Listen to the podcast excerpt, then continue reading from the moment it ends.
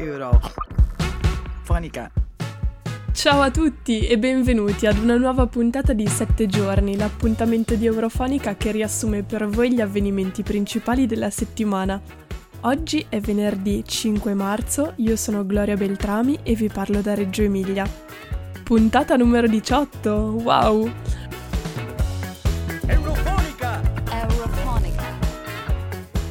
Qui con me c'è Renata Giordano. Ciao cara, è la tua prima conduzione, dico bene? Ciao Gloria e ciao a tutti i nostri ascoltatori. Esatto, è la prima volta per me e devo ammettere che pensare di poter parlare di Europa sotto l'ombra dell'Etna è davvero emozionante. Quindi super grazie per questa opportunità e non vedo l'ora di iniziare.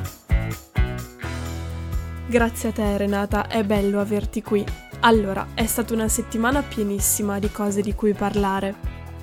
Innanzitutto insieme ripercorreremo i momenti salienti che ormai 29 anni fa hanno portato all'indipendenza della Bosnia-Herzegovina e al suo riconoscimento da parte della comunità internazionale. Parleremo poi della Polonia perché la radio d'opposizione Club Radio è stata costretta a spostarsi online. Questo apre tutta una serie di nuovi interrogativi in merito al rispetto dello Stato di diritto da parte di tutti i 27 Stati membri. Insieme scopriremo anche in cosa consiste effettivamente l'autorizzazione condizionata, quello strumento giuridico di cui ogni tanto sentiamo parlare e che ci ha permesso di avere a disposizione più vaccini contro il coronavirus in un periodo di tempo che è stato relativamente breve. E ancora parleremo di Cina perché mercoledì 24 febbraio gli eurodeputati hanno discusso dell'accordo sugli investimenti che l'Unione Europea ha firmato con Pechino proprio a ridosso della fine dell'anno. E infine faremo il punto della situazione sulle opportunità professionali e formative messe a disposizione dalle istituzioni europee. Pronti che cominciamo?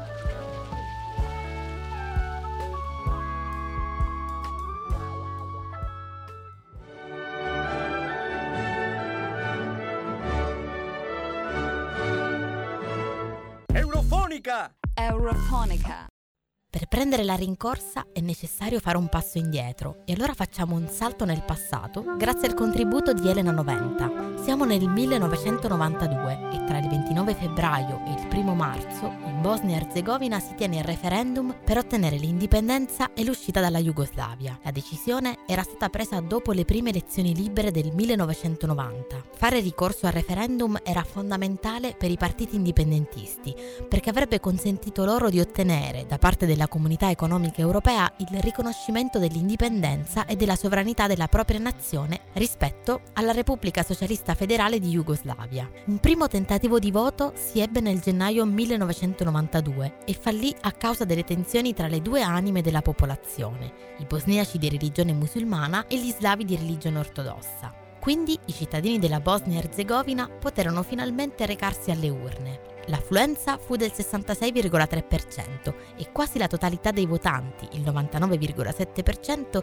si espresse per l'indipendenza, che venne dichiarata due giorni dopo, il 3 marzo. A distanza di una settimana, il 10 marzo, un blocco consistente della comunità internazionale, costituito dagli Stati Uniti e dalla comunità economica europea, riconobbe ufficialmente l'indipendenza della Bosnia. Questo risultato, però, non fu sufficiente a placare l'attrito endogeno, anzi, i serbo-bosniaci non accettarono l'esito elettorale e dichiararono l'indipendenza della loro entità autoproclamando la Repubblica Srpska. Un mese dopo avviarono l'assedio di Sarajevo, che determinò l'inizio di un sanguinosissimo conflitto armato, terminato solo nel 1995 con l'accordo di Dayton. Perché è importante, oggi più che mai, conoscere questa pagina della storia? Per scoprirlo e per approfondire questa tematica, guarda la nostra foto storica del lunedì sui nostri social.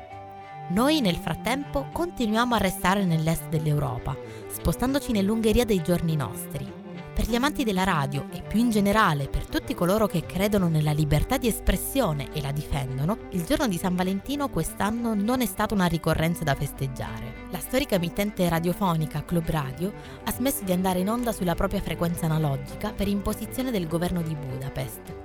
La scelta di trasferire il proprio palinsesto sul web è parsa sin da subito obbligata, a chi ha seguito la triste vicenda non è passata inosservata la decisione di inaugurare lo streaming online con l'inno alla gioia, l'inno ufficiale dell'Unione Europea. Si tratta di censura mascherata da una sanzione amministrativa o di una rigorosa osservazione delle norme? La scelta dell'inno è una richiesta di aiuto verso l'Europa o un gesto provocatorio? Scopriamoli insieme ascoltando il contributo di Simone Matteis.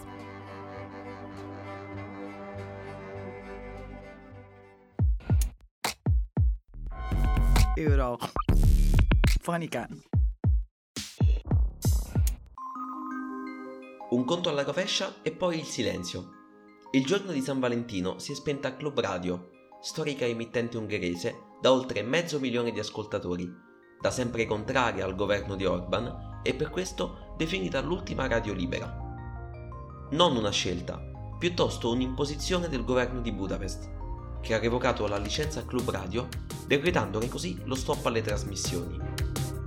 A far scattare la sanzione sembra sia stato il mancato rispetto di alcune norme, violate già in passato da altre emittenti. Secondo Club Radio, però, alle emittenti più indulgenti nei confronti del governo sarebbe bastato pagare una multa, senza che la licenza venisse quindi messa in discussione. Da qui il dubbio che si sia trattata di una vera e propria censura politica, dal momento che l'emittente radiofonica era tra i pochissimi media indipendenti ancora attivi nonostante la pressante azione di controllo sui mezzi di informazione messa in campo dal governo ungherese. La direzione di Club Radio però non si è data per vinta e ha scelto di proseguire le trasmissioni spostandosi sul web, una mossa decisiva per il futuro dell'emittente, che ha inaugurato lo streaming online sulle note dell'inno alla gioia, l'inno ufficiale dell'Unione Europea. Dietro quello che può sembrare soltanto un gesto provocatorio si nasconde in realtà un segnale d'allarme rivolto all'Europa, un messaggio d'aiuto che sfrutta il linguaggio universale della musica per appellarsi a un diritto anch'esso universale, che è la libertà d'espressione. Un appello che il portavoce della Commissione europea, Christian Wiegand, ha prontamente raccolto in una lettera. Da Bruxelles si dicono preoccupati per il pluralismo e la libertà dei media in Ungheria e sottolineano come Budapest sembri non aver rispettato la Carta dei diritti fondamentali. Insomma, una vicenda spinosa e tutt'altro che risolta. Da una parte, la volontà di continuare a far sentire la propria voce libera e democratica. Dall'altra, l'azione repressiva di un governo già noto per la scarsa attitudine al rispetto dello Stato di diritto, un tema invece molto caro alle istituzioni europee che proprio per questo vengono chiamati ad arbitrare una difficile disputa politico-normativa. Per il momento, Club Radio continua a diffondere le proprie trasmissioni online, pur consapevole di rivolgersi ad un pubblico decisamente inferiore rispetto a quello di appena qualche settimana fa. Quello che è certo è che senza media liberi non esistono libertà né democrazia, come ha sintetizzato il direttore di Club Radio e ogni discorso sul rispetto dei diritti fondamentali in Europa, così come al di fuori di essa, non può prescindere da questa verità tanto semplice quanto essenziale. Simone Matteis, da Idri, per Eurofonica.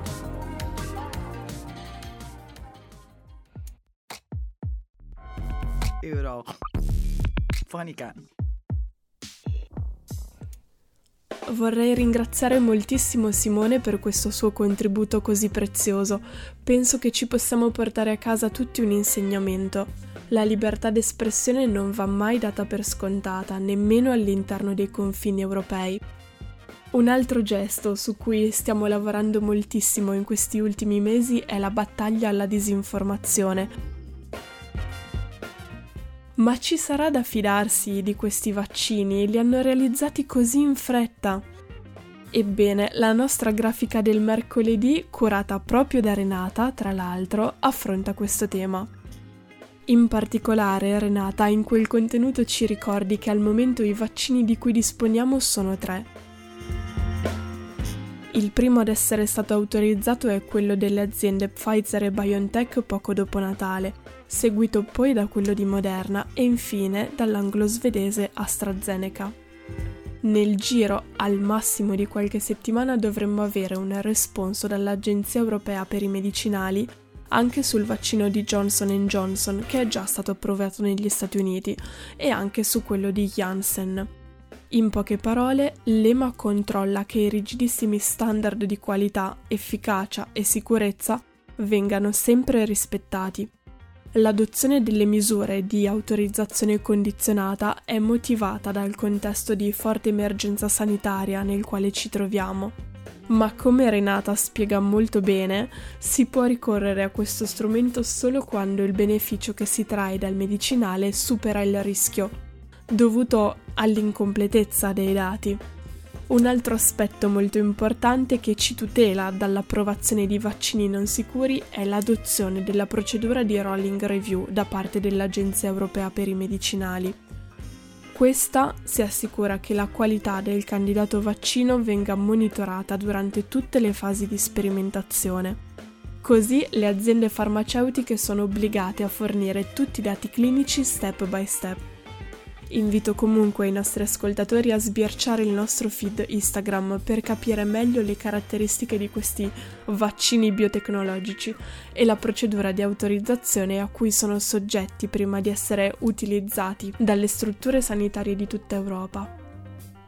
Invito comunque i nostri ascoltatori a sbirciare il nostro feed Instagram per capire meglio le caratteristiche di questi vaccini biotecnologici e anche per capire meglio la procedura di autorizzazione a cui sono soggetti prima di essere utilizzati nelle strutture sanitarie di tutta Europa.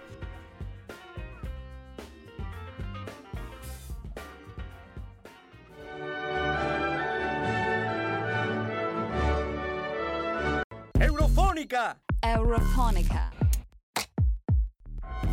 Eurofonica. Quella sui vaccini è una questione molto delicata, ancora tutta da affrontare, con la speranza che se efficaci anche gli altri vaccini siano presto immessi in commercio e disponibili, voltiamo pagina, ma restiamo sempre nell'ambito del commercio. Parliamo dell'accordo sugli investimenti tra Pechino e Bruxelles che è approdato il 24 febbraio al Parlamento europeo. L'impressione è che l'approvazione del lavoro dei negoziati settennali tra i rappresentanti dell'UE e la Cina possa non essere una passeggiata.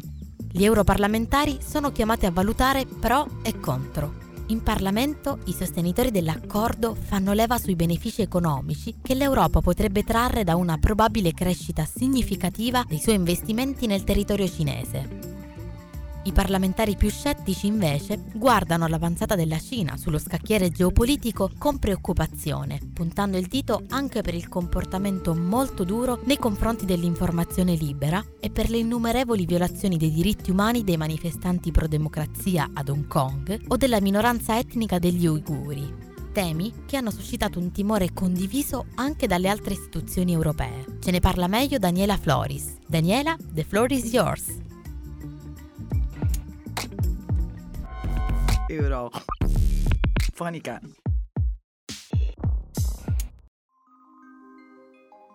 Un atto in grado di riequilibrare relazioni commerciali complesse o errore geopolitico?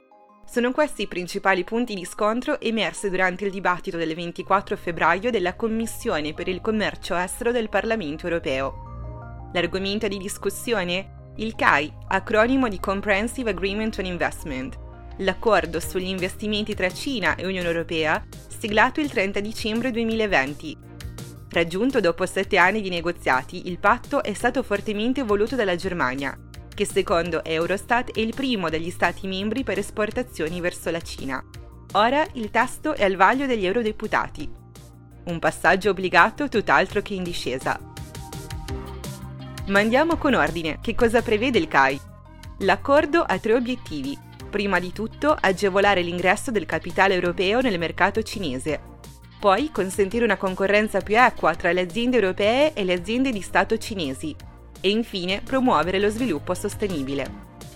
La Cina si impegna dunque ad aprire agli investitori europei settori strategici, come quello dell'auto, della manifattura, delle costruzioni e dei servizi, con importanti liberalizzazioni in materia di sanità privata, compravendita di immobili, trasporti, spedizioni, telecomunicazioni e servizi cloud. In cambio, l'Unione Europea chiede a Pechino che le imprese di proprietà statale operino in maniera più trasparente e sospenda la pratica del trasferimento obbligato di tecnologia. Ultimi, ma non per importanza, i capisaldi di ambiente e lavoro. Bruxelles preme affinché Pechino rispetti gli accordi sul clima di Parigi, istituisca meccanismi legali per la responsabilità sociale delle imprese e ratifichi le convenzioni contro il lavoro forzato dell'Organizzazione internazionale del lavoro. I punti a favore dell'accordo sono di facile comprensione. Con un PIL in costante crescita anche durante la pandemia, la Cina ha appena sostituito gli Stati Uniti come primo partner commerciale dell'Unione Europea, mentre gli investimenti europei nel paese hanno ormai superato la cifra di 140 miliardi di euro. In meno di 12 mesi il governo cinese ha dichiarato l'intenzione di voler raggiungere la neutralità climatica entro il 2060, ma ha anche portato a casa la chiusura della fase 1 degli accordi commerciali con Washington e un ruolo di primo piano nell'ARCEP, il mega accordo commerciale nell'Asia Pacifico di cui vi abbiamo parlato qualche settimana fa. Eppure anche le ragioni di chi si oppone all'accordo sono facilmente comprensibili. Oltre all'economia cresce infatti anche il peso geopolitico di Pechino. In un anno la Cina è finita sul libro nero della disinformazione per i ripetuti tentativi di controllare la narrativa sull'origine del coronavirus.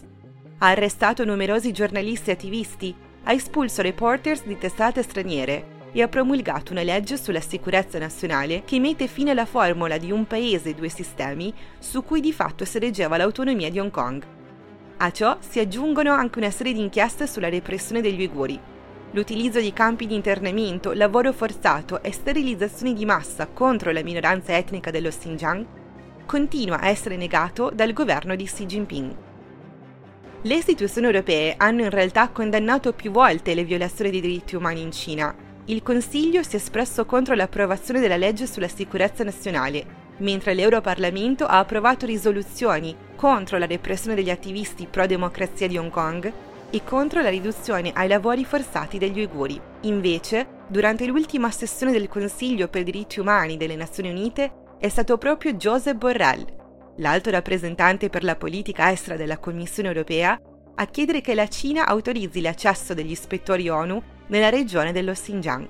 Per Maria Martin Prat, a capo dei negoziati sul CAI, la Cina è una realtà complessa che richiede all'Europa una strategia chiara, capace di affrontarne le grandi sfide. Ma non tutti sono d'accordo. L'europarlamentare dei Verdi Reinhard Butikoffer ha definito l'accordo un regalo di Natale a Xi Jinping, equivalente ad un dito medio rivolto agli alleati americani. Mentre la discussione continua fuori e dentro l'aula, monta la pressione internazionale. Al G7 virtuale del 19 febbraio il presidente degli Stati Uniti Biden ha invitato gli alleati a una maggiore collaborazione sul tema Cina. Intanto i parlamenti di Canada e Olanda hanno dichiarato la repressione degli uiguri un genocidio. Ora, in Europa, è tutto nelle mani dei nostri parlamentari. Daniela Floris, da Nuoro per Eurofonica.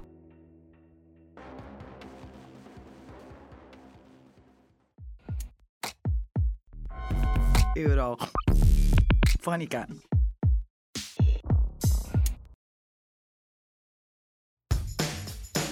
Abbiamo appena ascoltato Daniela Floris, la nostra esperta di rapporti tra Cina ed Europa.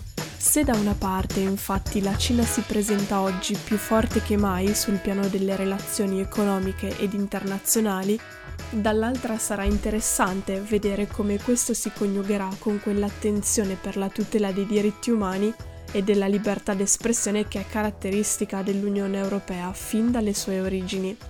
Ora aspettiamo che il Parlamento europeo si esprima chiaramente in materia.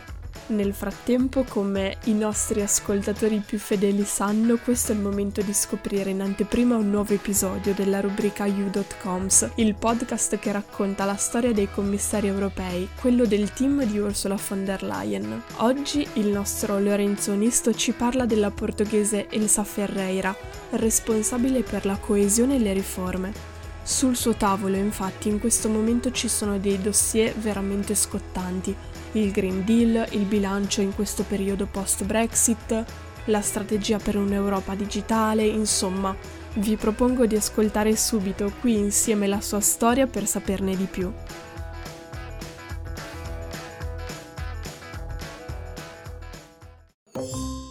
You.com Quanto conosci i commissari europei? Scoprilo con Eurofonica. Portoghese, nata il 17 ottobre del 1955 nella città di Oporto, Elisa Ferreira dal dicembre del 2019 ricopre la carica di commissario dell'Unione Europea per la coesione e le riforme dopo la nomina della Presidente Ursula von der Leyen. Dopo essersi laureata in economia presso l'omonima facoltà della sua città natale, si trasferisse per completare gli studi a Reading, in Inghilterra, dove ottiene nel 1981 e nel 1985 rispettivamente un master ed un dottorato sempre in economia. La sua carriera professionale inizia nello stesso periodo, quando nel 1977 ottiene una cattedra presso la Facoltà di Economia di Oporto, carica che ricopre ancora oggi. Per il suo impegno accademico nel 2013 è stata insignita del Premio Nobel alla carriera, un'iniziativa della sua università che ha come obiettivo quello di premiare i suoi docenti per gli studi e le ricerche svolte. All'inizio degli anni 90 prende avvio anche il suo percorso politico a livello nazionale.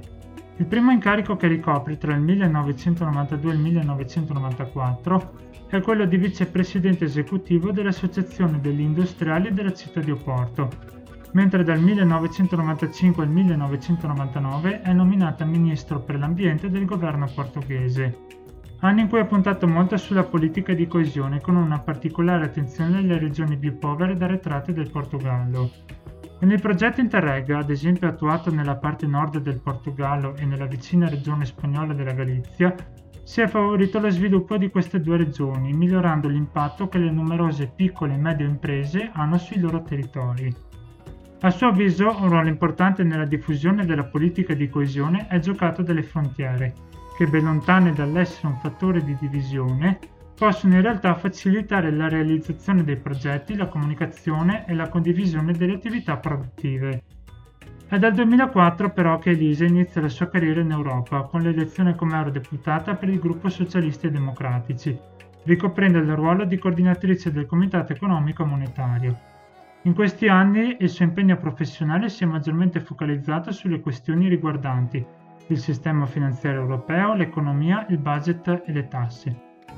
Grazie a questo lavoro sono stati raggiunti notevoli ed importanti risultati come il rapporto del Parlamento europeo e del Consiglio sulle crisi bancarie interne agli Stati membri dell'anno 2012 e quello sull'introduzione uniforme di regole di una procedura comune a tutti gli istituti di credito degli Stati membri con l'idea di creare un meccanismo ed un fondo per la risoluzione delle crisi bancarie.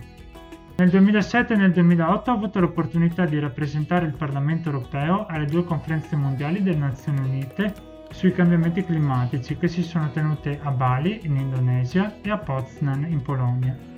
Nel 2016 diventa membro della Banca Nazionale Portoghese e dal 2017 al 2019 ne assume la carica di vicegovernatrice. Proprio per la sua esperienza, conoscenza e competenze in materia di politica e di coesione, l'Alleanza Politica per i Socialisti e Democratici l'ha proposta come possibile candidata per l'incarico da commissaria per la coesione e le riforme.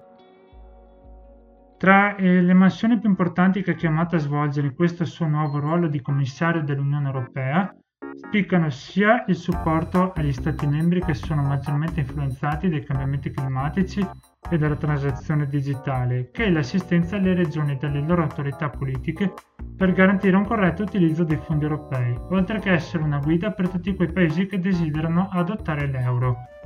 Tra l'altro dovete sapere che appena eletta commissaria nel 2019 temeva fortemente che si creasse un conflitto di interessi con la posizione ricoperta da suo marito, Fernando Freire de Souza, uomo chiave della Commissione che si occupa di gestire e di garantire lo sviluppo e il coordinamento delle politiche europee nelle regioni del nord Europa e quindi responsabile anche dell'erogazione dei fondi europei. Tuttavia questi suoi timori si sono poi rivelati infondati. Durante il suo mandato è impegnata anche su alcuni dossier importanti che riguardano l'Unione Europea, dalla questione del bilancio nel periodo post-Brexit al Green Deal dalla strategia per un'Europa digitale, ma non solo, infatti sono molte altre le sfide che attendono l'Europa mentre fronteggiamo la pandemia del Covid. In un recente discorso tenuto all'Europarlamento, Elisa Ferreira ha voluto rimarcare il ruolo e l'intervento tempestivo della Commissione europea nell'assistenza agli Stati membri in questa emergenza. Un primo chiaro risultato è l'incremento dei fondi di coesione fino al 2023, in particolare verso il trasporto pubblico e le piccole e medie imprese, al fine di favorire il processo verso una transazione verde e più ecologica in Europa. Un esempio è rappresentato proprio dall'Italia, alla quale nel prossimo quadro finanziario pluriennale sarà assegnato quasi il triplo delle risorse rispetto ai 44-45 miliardi di euro della programmazione precedente. Il Green Deal ha anche come obiettivo quello di rendere l'Unione Europea neutrale dal carbonio entro il 2050 e la commissaria punta molto proprio sulla politica di coesione come strumento chiave.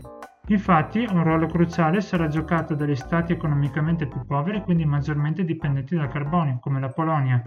Nella visione di Elisa Ferreira, gli investimenti di questo piano devono muoversi verso una politica di coesione che sia più verde, più moderna, più digitale e più inclusiva.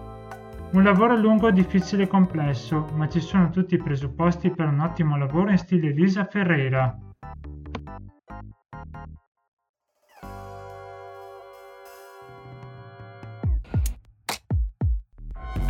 Euro. Fonica. Grazie mille Lorenzo. Quella di Elisa Ferreira sembra proprio una carriera politica interessante. Non vedo l'ora di vedere come riuscirà a incastrare le politiche di coesione nel contesto del Green Deal. Ed eccoci arrivati al momento della nostra rubrica dedicata alle opportunità lavorative e formative in Europa. Per prima cosa vorrei ricordarvi che non è ancora scaduto il termine per quell'esperienza di tirocinio presso il Consiglio dell'Unione Europea, quello di cui vi parlava la mia collega Marta Gigli la settimana scorsa. Anzi, restano ancora una decina di giorni per candidarsi. A fine mese scade anche il bando per tirocinanti interessati a svolgere un'esperienza ad Alicante, in Spagna, nel settore dell'amministrazione. L'Ufficio dell'Unione Europea per la proprietà intellettuale offre infatti tre diversi tipi di contratto in questo ambito, per una durata che va da 2 a 6 mesi. I requisiti non sono particolarmente stringenti, però vi invito comunque a consultare il sito ufficiale per avere tutte le informazioni in merito. Se siete studenti universitari, poi potreste valutare anche la possibilità di mandare una candidatura spontanea per la cooperazione economica e lo sviluppo. Ogni anno infatti accolgono ragazzi con competenze nell'ambito informatico e della comunicazione che possiedano una buona padronanza dell'inglese o del francese www.oecd.org/careers Infine non posso non ricordarvi del bando per entrare a far parte della redazione di Eurofonica, di Cineuni, di Raduni Musica e di Raduni Sport.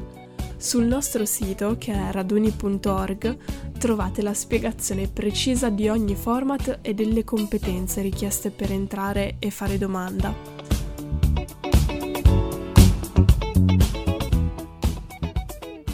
Nostro viaggio settimanale tra le notizie sull'Europa termina qui, ma vi ricordo che potete rimanere sempre aggiornati con la nostra informazione e commentare i nostri contenuti. Basta seguirci su Facebook, Instagram e Twitter. Inoltre ci trovate anche su Spotify, Google ed Apple Podcast.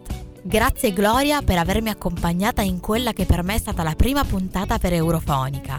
Sono davvero molto contenta di aver condiviso con te questo racconto. Grazie anche a tutti coloro che ci hanno seguite da tutte le latitudini e le longitudini del mondo. Un saluto da Catania. Grazie a te Renata per avermi fatto compagnia durante questa scoperta delle ultime news sull'Europa. Anche da Reggio Emilia è tutto ragazzi, un saluto anche da parte mia. Noi della redazione vi diamo appuntamento a venerdì prossimo, sempre qui su queste frequenze. Buon weekend, ciao!